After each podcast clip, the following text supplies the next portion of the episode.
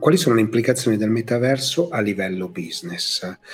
La sicurezza, la sicurezza digitale passa molto attraverso l'intelligenza artificiale e un device che va messo al polso per gli anziani che può insomma davvero essere utile e salvare la vita. Questi sono gli argomenti della nuova puntata del Late Tech Show.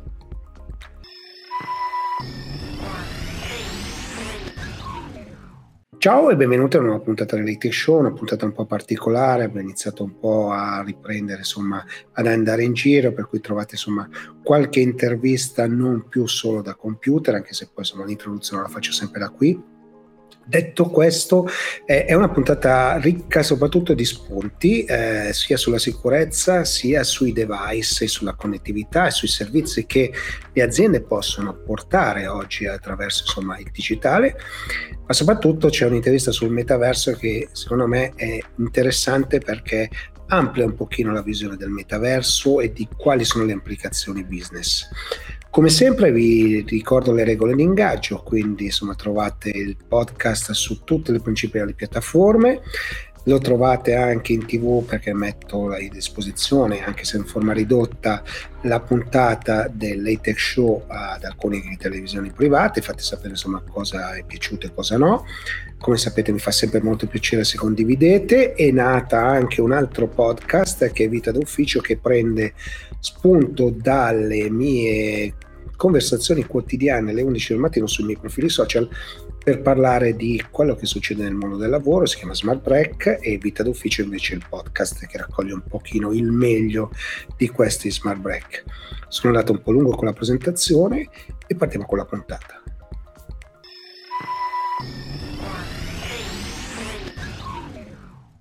Sono andato in Accenture a incontrare Nick Rosa, Nicola Rosa, perché prima di tutto perché è l'esperto insomma del metaverso, della strategia del metaverso dell'azienda, ma poi perché ha una grandissima visione, una grandissima cultura sul tema.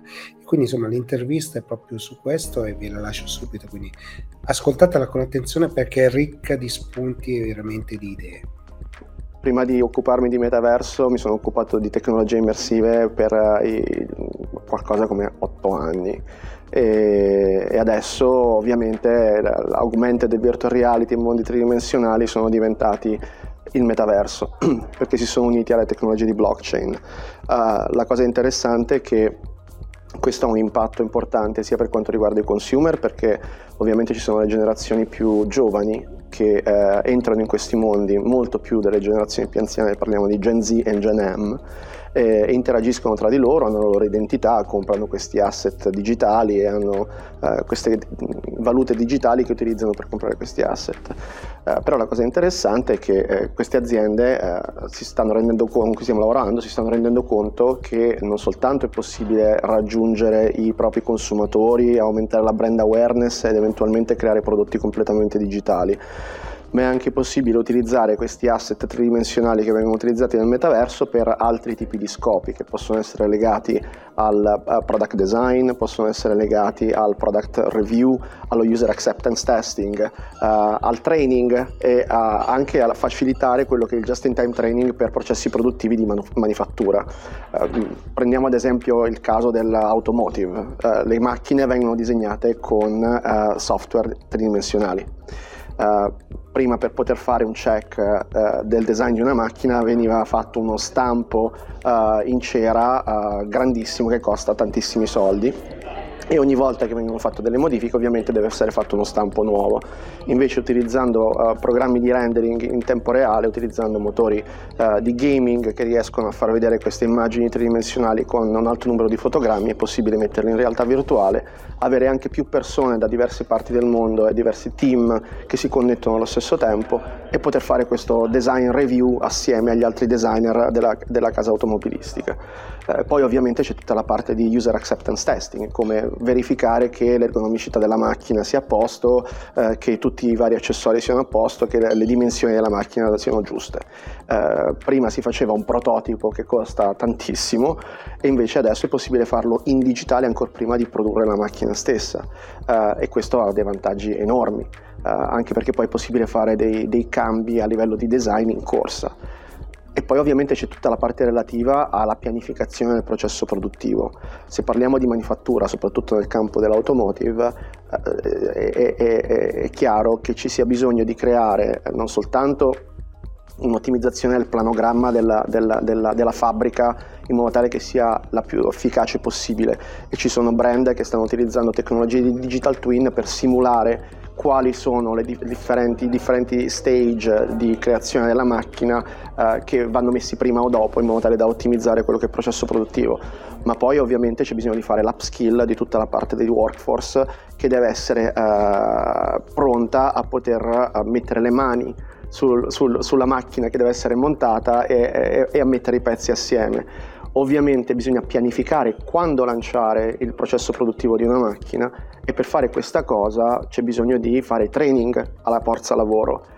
Eh, cosa fai? Crei una, una, una, un posto fisico dove metti la macchina fisica, i pezzi fisici che devi comunque stampare, produrre eh, prima di lanciare la, la, la, la produzione della macchina. È possibile utilizzare esattamente gli stessi Uh, file tridimensionali che sono stati utilizzati per il design del prodotto, il design review del prodotto, lo user acceptance testing, nel training della forza lavoro.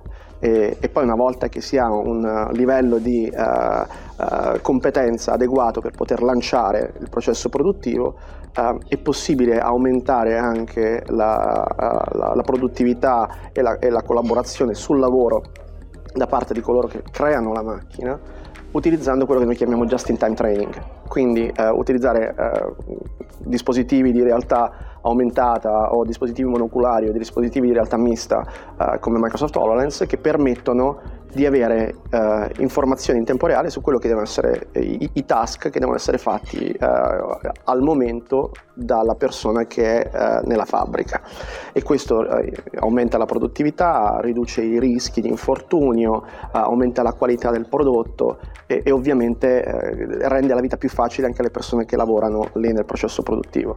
Poi c'è tutta la parte di marketing, e da lì ovviamente scatta la parte di metaverse, sicuramente per fare brand awareness del prodotto, ma immaginiamoci anche quello che è possibile fare adesso per uh, creare immagini di marketing tridimensionale direttamente da uh, file tridimensionali, senza neanche andare in location per fare le foto della macchina. Anche a livello di customizzazione della, del, del prodotto, adesso è possibile fare dei video advertising di una macchina che possono cambiare il colore della macchina in tempo reale in base a quello che possono, e possono essere customizzati in base a quelle che sono le preferenze dell'utente che poi dovrebbe poi comprare la macchina. Uh, poi tutta la parte in dealership experience, il car configurator, il car simulator, uh, tutta la parte di uh, post sale support, quindi manuali in realtà aumentata sul cellulare per poter vedere Uh, tutte le funzionalità della macchina. E poi ci sono potenzialità di mercato enorme per quanto riguarda l'utilizzo di uh, tecnologie come N F T per uh, dei settori verticali come quello dell'automotive, ma anche come quello del luxury e del real estate, per poter entrare a, ad avere delle revenues per quanto riguarda il mercato di seconda e terza mano. Uh, ovviamente in questo momento nel mercato automotive, come nel mercato del real estate, come nel mercato del luxury, Le, le aziende non prendono soldi da quelle che sono le vendite della seco- di seconda e di terza mano. Invece, legando questi oggetti fisici a un non fungible token, un N F T che è digitale, per esempio avendo una chiave digitale che fa partire la macchina, che è connessa a un N F T, eh, quando il padrone della macchina va a vendere la macchina e la vende di seconda mano, deve vendere quell'N F T, non la macchina stessa, perché è l'N F T che dà proprietà della macchina e accende la macchina, e l'N F T può essere legato ovviamente a un sistema di revenue share che comunque fa arrivare una parte dei soldi del profitto della vendita di quell'N F T alla casa automobilistica, alla casa di lusso, alla, alla, alla, alla, alla, alla real estate company, come dicevamo prima. E questo che cosa significa? Che non soltanto c'è un vantaggio per la casa automobilistica che può guadagnare dal mercato di seconda e terza mano, ma c'è anche un vantaggio per i consumatori, perché l'N F T può essere arricchito con dei dati, e, e questi dati ovviamente possono contenere quello che è la storia della macchina, se ha avuto degli incidenti, quali sono state le parti che sono state cambiate, quanti sono stati i possessori di quella macchina prima. Quindi eh, più informazioni per gli utenti che vanno a comprare il prodotto, un flusso di revenues anche per i produttori stessi del prodotto. Allora, ci hai fatto una bellissima lezione su che cosa si può fare, dopodiché ho visto qua che avete fatto cose ancora più incredibili, no? Un C D A, mi ha raccontato il vostro amministratore delegato, fatto nel metaverso, certo, piuttosto che l'onboarding. Anche quelli sono aspetti totalmente nuovi, no? Sono aspetti nuovi, ma sono aspetti che um, se, se ci pensi sono mancati negli ultimi uh, due anni si, per colpa della pandemia. Siamo stati tutti vittime dei nostri cellulari e dei nostre, delle nostre Zoom call, delle nostre Teams call. Uh, siamo stati a guardare schermi rettangolari per due anni e adesso finalmente abbiamo la possibilità Di, di gesticolare con altre persone, di, di, di, di, di guardarci eh, negli occhi virtuali dei nostri avatar e di, e di vivere delle esperienze diverse in posti eh, completamente virtuali, ma come se fossimo in presenza alla fine. E, e questo aumenta l, l, l, l'umanizzazione della connessione digitale. Eh, e ovviamente questo può semplicemente incrementarsi grazie al fatto che comunque sia i visori del futuro avranno Uh, tracciamento facciale, avranno tracciamento degli occhi, uh, si potrà avere davvero contatto uh, eye to eye, eye contact come diciamo noi, uh, sarà possibile vedere una persona che sorride davvero e, e, e questo ci porterà uh, via da quello che è la nostra schiavitù che abbiamo in questo momento con i nostri cellulari. Uh, non dimentichiamocelo, noi guardiamo il nostro cellulare spessissimo e magari non ci rendiamo conto di quello che c'è nel mondo intorno a noi. Uh, c'è uno studio molto interessante, e questo viene fatto per i lavoratori, si chiama dell'attention switch problem. Uh, un lavoratore che normalmente deve utilizzare il cellulare per vedere le informazioni su quello che deve fare, passa il venti per cento di tutta l'attività produttiva a guardare il cellulare, passando il, lo sguardo dall'attività produttiva al cellulare, al cellulare all'attività produttiva. È un venti per cento che, che viene perduto semplicemente spostando gli occhi sopra sotto, sopra sotto. Utilizzando realtà aumentata si possono avere informazioni direttamente nel nostro occhio, ma c'è una cosa ancora più interessante. Uh, una persona media, ne parliamo dal, dallo studente universitario uh, Al, al, al, al, al professionista, legge, legge, è in grado di leggere tra le sei e le undici parole al secondo. Ok? Se uh, guardi intorno a te in questo momento, chiudi gli occhi, di quante parole hai bisogno? In un secondo. C'è un detto in inglese che uh, dice che una, un'immagine vale cento parole. Adesso prendi quella immagine di cento parole, moltiplicala per sessanta, che sono i frame al secondo che vengono proiettati nel tuo, nel, il minimo dei frame al secondo che vengono, viene proiettato nei tuoi occhi quando hai un visore di realtà aumentata, uh, novanta quando hai un visore di realtà virtuale. Questa è la quantità di informazioni che può essere fruibile finalmente in modo non così asincrono come stiamo vedendo adesso con i cellulari dagli utenti che utilizzano questa tecnologia.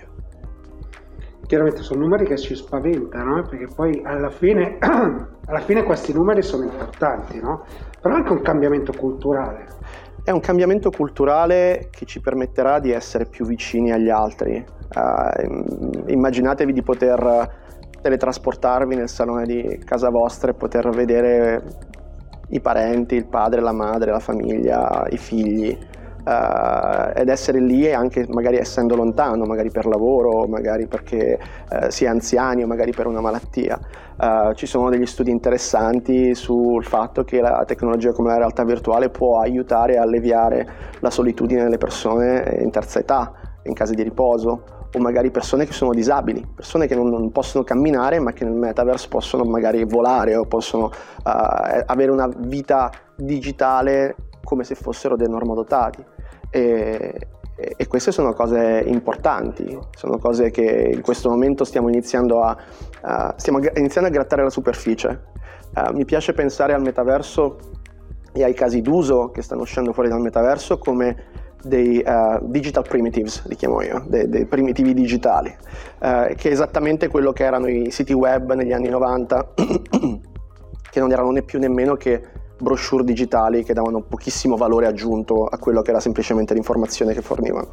Eh, poi nel giro di cinque dieci anni si è capito come mettere assieme quella che è la user experience, i modelli di business e la tecnologia, e sono uscite delle cose transformative come social media, come Uber, come Tinder, come altre applicazioni. Eh, la stessa cosa succederà nel metaverso. In questo momento noi stiamo grattando la superficie.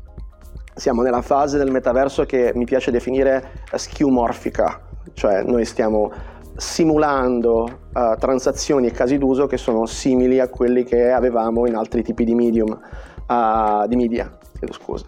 E i casi d'uso che saranno nativi del metaverso e che saranno realmente trasformativi nel metaverso probabilmente arriveranno fra qualche anno. Diciamo che la tecnologia è quasi perfetta perché questo accada, l'ergonomicità anche, i modelli di business sono pronti, perché i, i modelli di business ci sono, nel senso che i, gli oggetti digitali vengono venduti, c'è un grosso business intorno agli oggetti digitali, le persone vanno su queste piattaforme, abbiamo cinquanta milioni di utenti unici al, al giorno su Roblox, quindi è un, è un numero impressionante e, e, e quindi è, è importante capire e essere pronti a, a questa rivoluzione e a come affrontarla quando anche l'ergonomicità e la tecnologia daranno via a questo nuovo iPhone moment, come, come si dice, quando ci saranno questi visori che inizieranno a, a circolare e che saranno anche socialmente accettabili.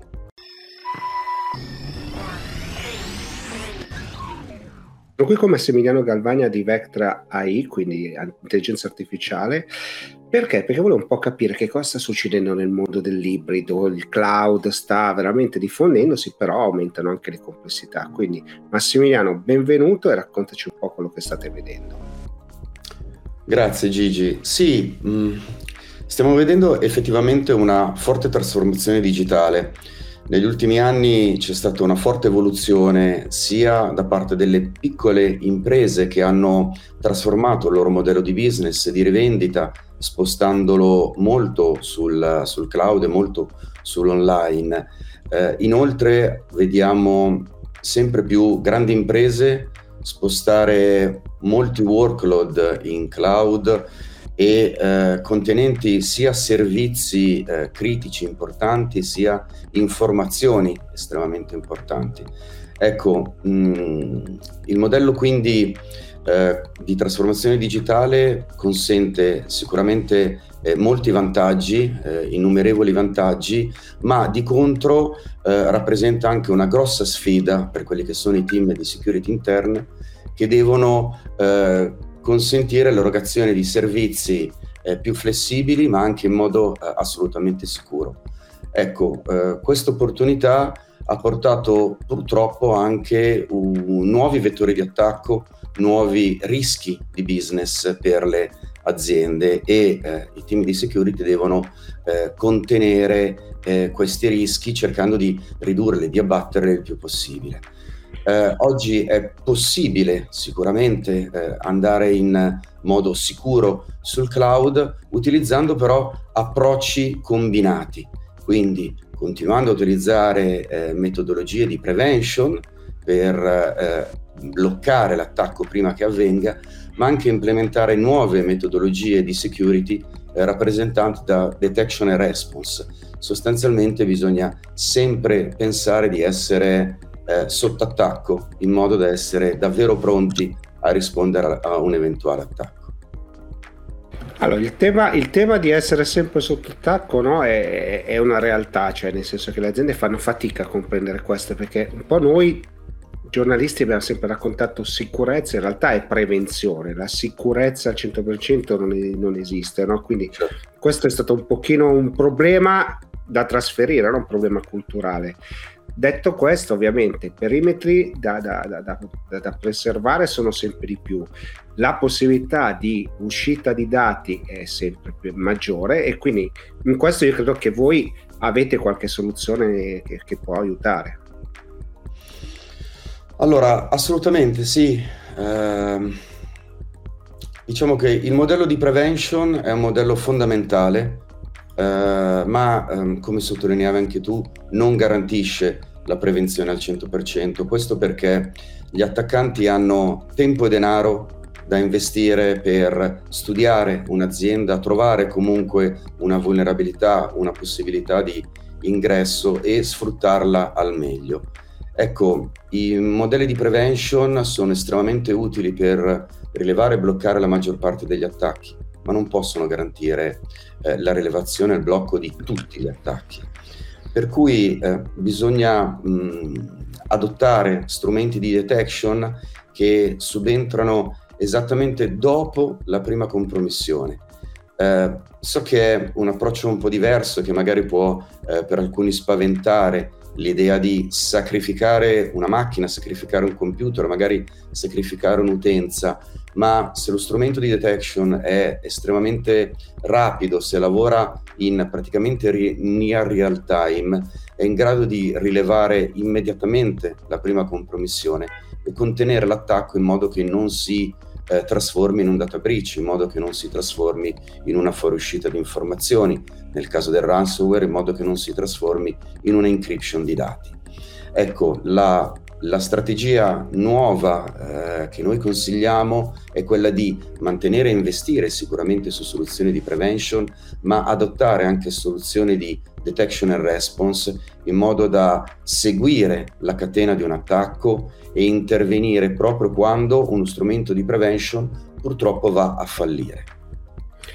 Certo, perché insomma, diciamo la verità, eh, chi vuole attaccare insomma lo fa sempre in maniera più sofisticata, no? Quindi insomma trova sempre sistemi, al di là che poi attacca gli endpoint più deboli, insomma sappiamo che c'è un'ingegneria proprio che, che lavora su questo, no? E quello vabbè è difficilmente fermabile, però è chiaro che riuscire a capire il prima possibile che sta succedendo qualcosa di strano agevola, e poi devi avere degli strumenti che ti permettano di fare un'analisi di quello che succede. Eh, corretto, sì. Mm, capire che in questo momento eh, la propria azienda è sotto attacco, che magari un'utenza che magari mm, si collega dal cloud, dall'esterno, eh, è in questo momento stata eh, violata, per cui è nelle mani di un attaccante, ma se si riesce a intervenire su quello che sta accadendo, eh, capendo qual è l'entità e la eh, portata dell'attacco, identificare immediatamente le macchine coinvolte, le utenze coinvolte e i servizi utilizzati. Ecco, il contenimento di un attacco in corso è un elemento molto importante e fa proprio la differenza fra ehm, un attacco che poi va a buon fine, quindi si ha un'esfiltrazione dei dati e un impatto sul business dell'attacco stesso, oppure l'intervento rapido e eh, immediato di un eventuale servizio S O C, di un eventuale team di M D R. Ecco, questo consente di contenere l'attacco in corso senza avere il danno. Eh, noi dobbiamo iniziare a pensare che l'attacco è davvero inevitabile.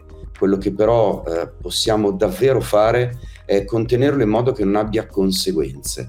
Eh, non è pensabile oggi eh, con un'infrastruttura Eh, ibrida, sempre più eh, eterogenea, poter avere davvero tutto sotto controllo. Il controllo lo possiamo solo ottenere tramite strumenti eh, veloci, di intelligenza artificiale, che smarcano gran parte del lavoro dei team di security in modo automatizzato, in modo organizzato e orchestrato, e, e avere immediatamente la portata di quello che sta accadendo, in modo poi da decidere come intervenire e anche fare un'analisi approfondita su quello che è successo, quindi capire da dove sono entrati, quale vulnerabilità hanno utilizzato, eh, se sono riusciti a portare via qualcosa oppure eh, no. Ecco, questo è un elemento fondamentale che poi è, guarda caso, quello che chiede il board, quello che chiede eh, il consiglio d'amministrazione. Quindi... che chiede anche la legge, no? Perché poi insomma abbiamo il G D P R che è molto preciso sotto questo aspetto, no? Eh, c'è un tema culturale però, credo, che, che dobbiamo affrontare, no? Nel senso che le aziende non sono pronte a questo tipo di sfida, e questo credo che sia l'argomento del momento.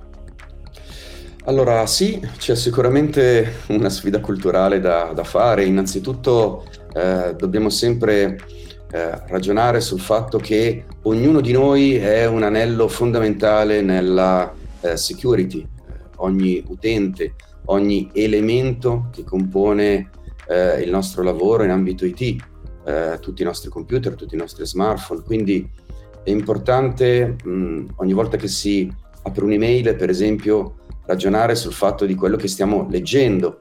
Eh, se non abbiamo, eh, faccio un esempio eh, semplice, se non abbiamo eh, comprato online e non stiamo aspettando la consegna eh, del materiale, ecco, magari è inutile aprire quella fattura. eh, dobbiamo davvero concentrarci sul fatto che una banca non ci chiederà mai di cambiare una password, eh, dobbiamo ragionare sul fatto che l'I T è, eh, non, non ci chiederà mai una password al telefono. Ehm, ecco, dobbiamo purtroppo essere più sospettosi, eh, gli utenti devono essere, ragionare come se in ogni momento possono subire un attacco. È ovvio che al fianco comunque della, della, ehm, degli utenti dobbiamo comunque implementare anche degli strumenti che siano a supporto degli utenti stessi. È corretto eh, aumentare la consapevolezza di tutti i dipendenti di un'azienda, però è anche assolutamente necessario supportarli con degli strumenti avanzati e di nuovo eh, metodologia nella security. Insomma, voi nel vostro nome avete quell'artificial intelligence, no? Che vi caratterizza particolarmente, posta in tempi non sospetti, quindi oggi è una, una buzzword, ma in realtà è così, no? Eh, quanto l'intelligenza artificiale oggi è di aiuto? Allora, eh, in realtà molto, molto, perché l'intelligenza artificiale consente eh, molteplici aspetti in ambito security.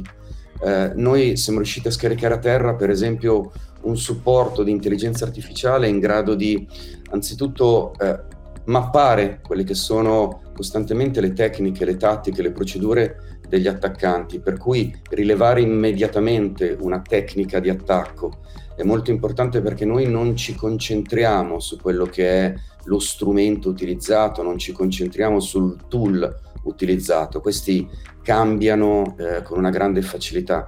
Noi ci concentriamo sulle tecniche di attacco. Eh, spieghiamo sempre che da quando si è, diciamo, mappato il primo gruppo di Advanced Persistent Threat, A P T uno, chiamato A P T uno, eh, circa nel duemilauno, eh, a distanza di quindici anni abbiamo ancora costantemente le stesse tecniche di attacco rilevate su gruppi di A P T più, eh, più nuovi, più recenti. Quindi eh, cambiano gli strumenti, ma non cambiano le tecniche di attacco. Eh, l'intelligenza artificiale aiuta proprio in questo, nel riconoscere la tecnica di attacco e quindi nel capire quello che sta accadendo eh, in maniera davvero vicino al real time, e fornire informazioni all'analista su quello che è la portata dell'incidente in corso, eh, unendo quelli che sono tutti i puntini, per cui eh, da dove sono entrati, quali sono state le primi step dell'attacco stesso, quali sono le macchine o le utenze coinvolte. Per cui qual è il risultato? Il risultato è una comprensione più ampia e immediata, e un supporto nell'analisi eh, fatta davvero in poco tempo. Diversamente un analista avrebbe dovuto investire giorni o settimane a, a capire la portata dell'attacco stesso. Ecco, questo abbassamento di tempo eh, consente di eh, contenere l'attacco in corso e non avere un, eh, un esito negativo per l'azienda. No, perché è colto poi nel segno, cioè è sempre una questione di tempo. L'attacco c'è, e, e quel lasso di tempo in cui ce ne accorgiamo e poniamo rimedio eh, fa sempre la grande differenza, cioè tra limitare, annullare o avere grandi danni. Eh, sì, corretto. Questo è, è l'elemento chiave, il tempo. Il tempo è l'unico aspetto che ovviamente non si può cambiare, non si può tornare indietro nel tempo, per cui bisogna essere Eh, immediati e tempestivi, e non è possibile per un analista, per delle persone, per degli umani essere più rapidi di eh, strumenti di attacco. Eh, diversamente invece, se si mettono in campo degli strumenti in grado di eh, fare il grosso del lavoro eh, di un analista in modo automatizzato e, e, e e integrato con strumenti terzi, il risultato è proprio nella gestione del tempo dell'attacco. Un ransomware è estremamente veloce nel eh, diffondersi e nel eh, portare l'encryption dei dati e, e sfiltrare i dati, quindi poi eh, compiere eh, quella che viene chiamata la double extortion.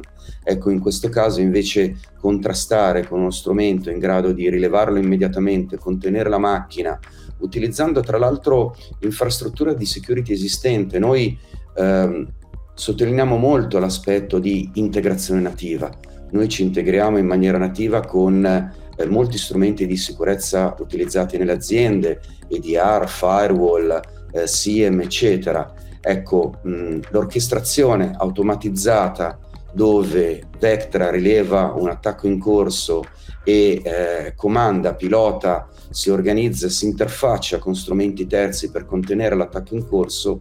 Questa è proprio la differenza fra un attacco mh, riuscito e invece un attacco contenuto.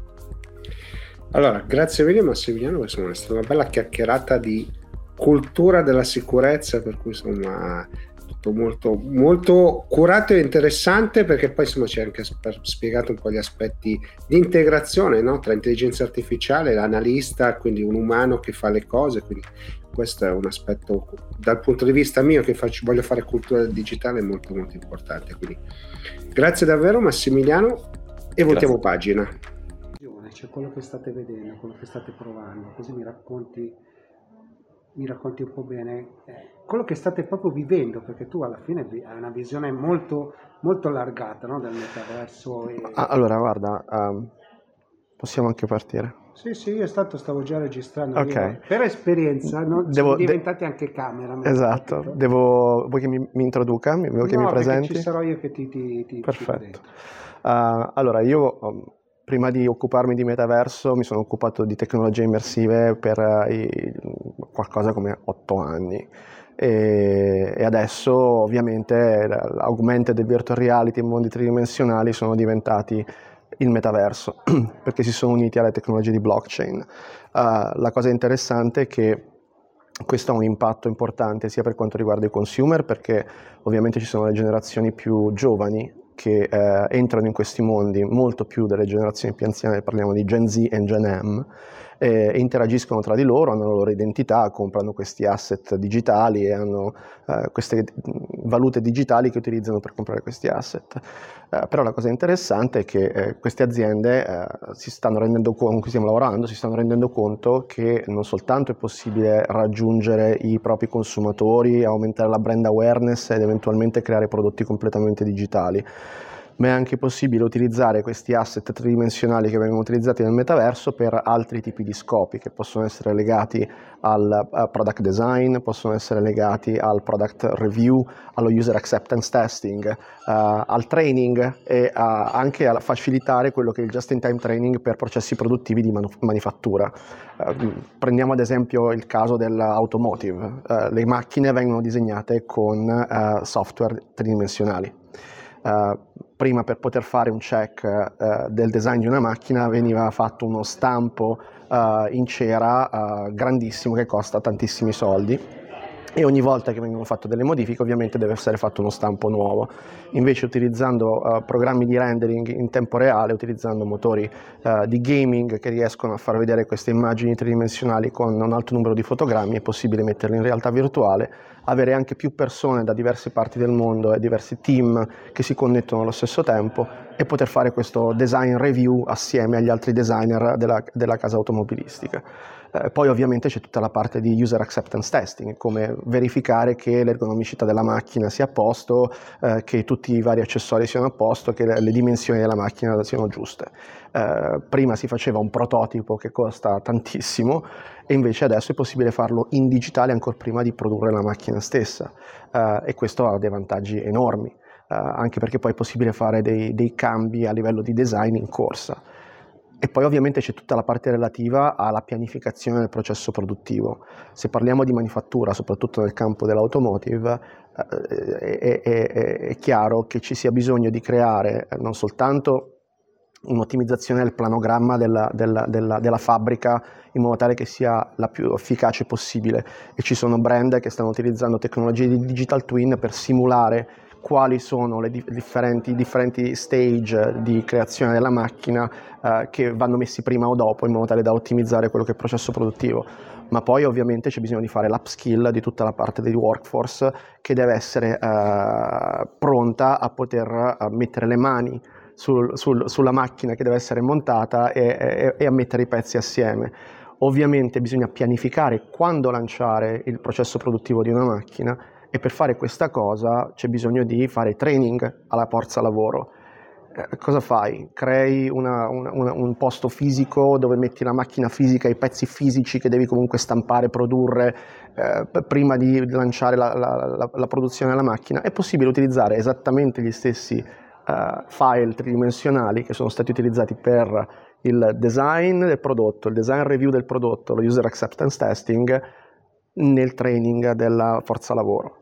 E, e poi una volta che si ha un livello di uh, uh, competenza adeguato per poter lanciare il processo produttivo, uh, è possibile aumentare anche la, uh, la, la produttività e la, e la collaborazione sul lavoro da parte di coloro che creano la macchina, utilizzando quello che noi chiamiamo just-in-time training, quindi uh, utilizzare uh, dispositivi di realtà aumentata o dispositivi monoculari o dispositivi di realtà mista uh, come Microsoft HoloLens, che permettono di avere uh, informazioni in tempo reale su quello che devono essere i, i task che devono essere fatti uh, al momento dalla persona che è uh, nella fabbrica, e questo uh, aumenta la produttività, riduce i rischi di infortunio, uh, aumenta la qualità del prodotto e, e ovviamente eh, rende la vita più facile anche alle persone che lavorano lì nel processo produttivo.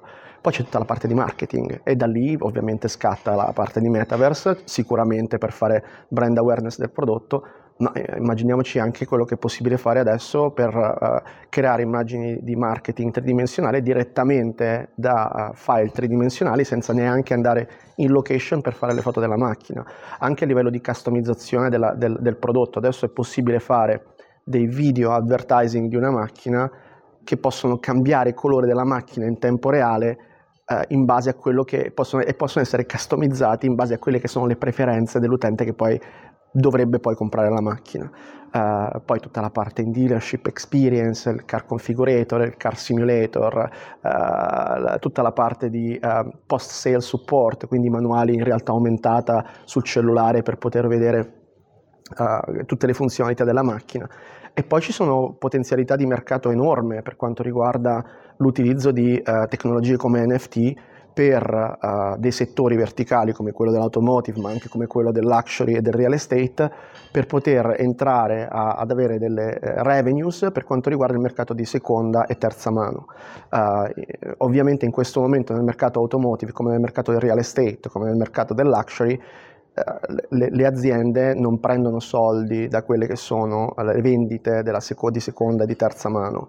Invece, legando questi oggetti fisici a un non fungible token, un N F T che è digitale, per esempio avendo una chiave digitale che fa partire la macchina che è connessa a un N F T, eh, quando il padrone della macchina va a vendere la macchina e la vende di seconda mano, deve vendere quell'N F T, non la macchina stessa, perché è l'N F T che dà proprietà della macchina e accende la macchina, e l'N F T può essere legato ovviamente a un sistema di revenue share che comunque fa arrivare una parte dei soldi del profitto della vendita di quell'N F T alla casa automobilistica, alla casa di lusso, alla, alla, alla, alla, alla, alla real estate company, come dicevamo prima.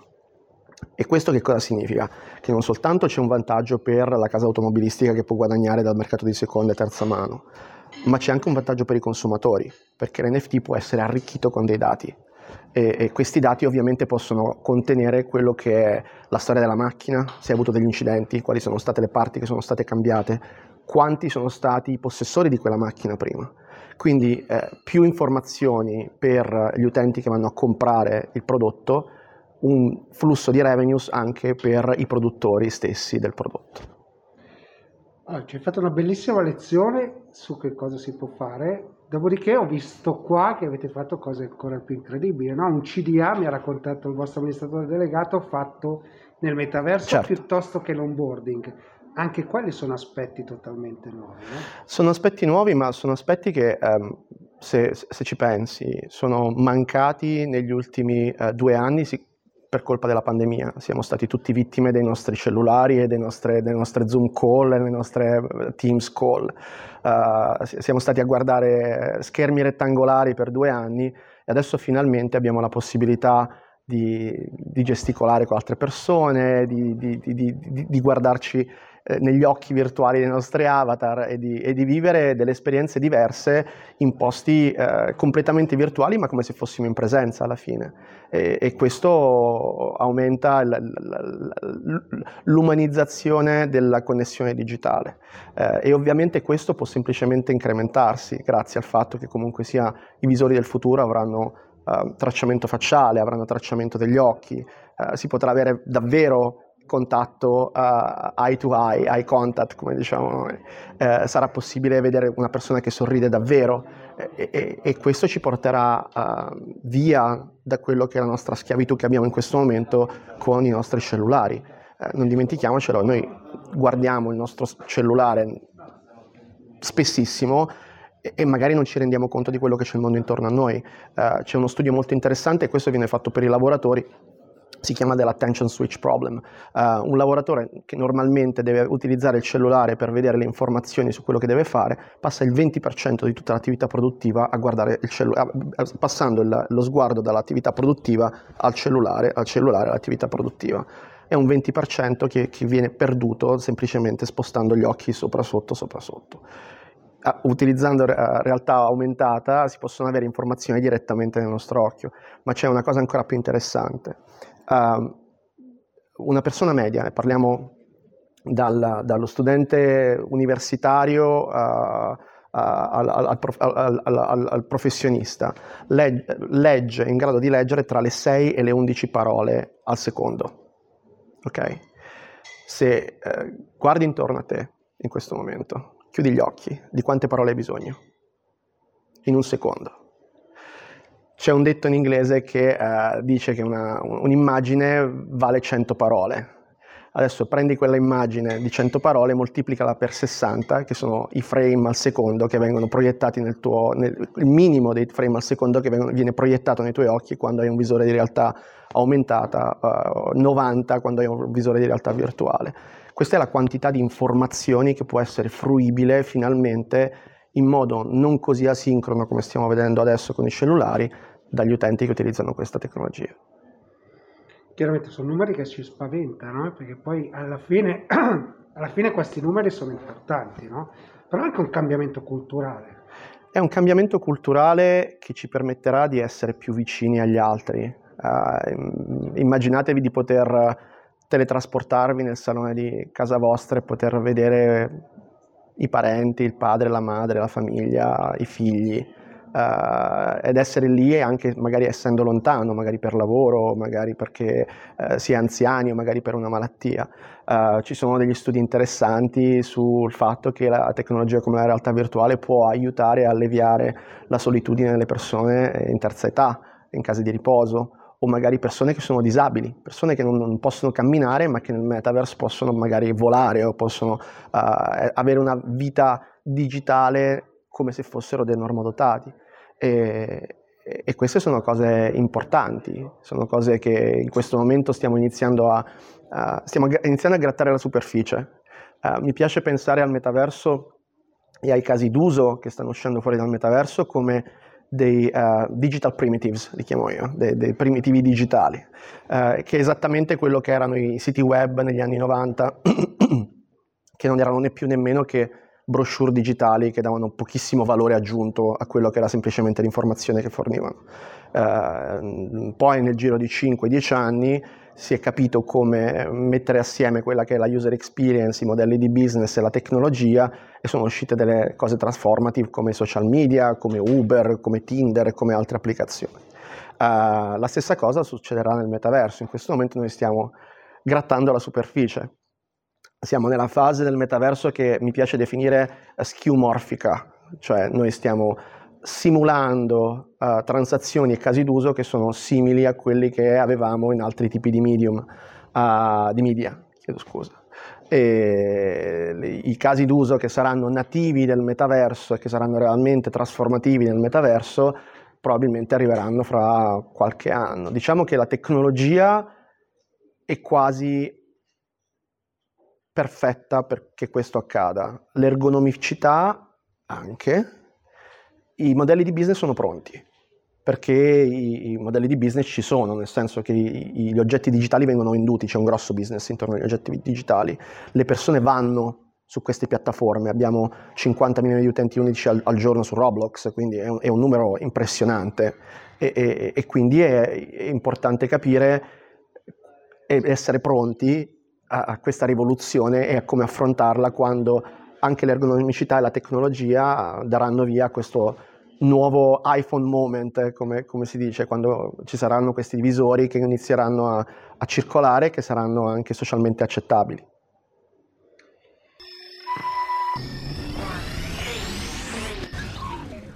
Siamo giunti al termine anche di questa puntata, la ventottesima della terza stagione del Late Tech Show. Come sempre, insomma, grazie per essere stati qui.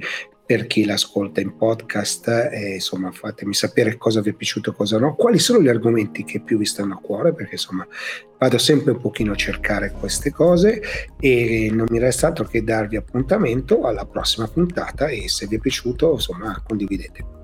Ciao e alla prossima.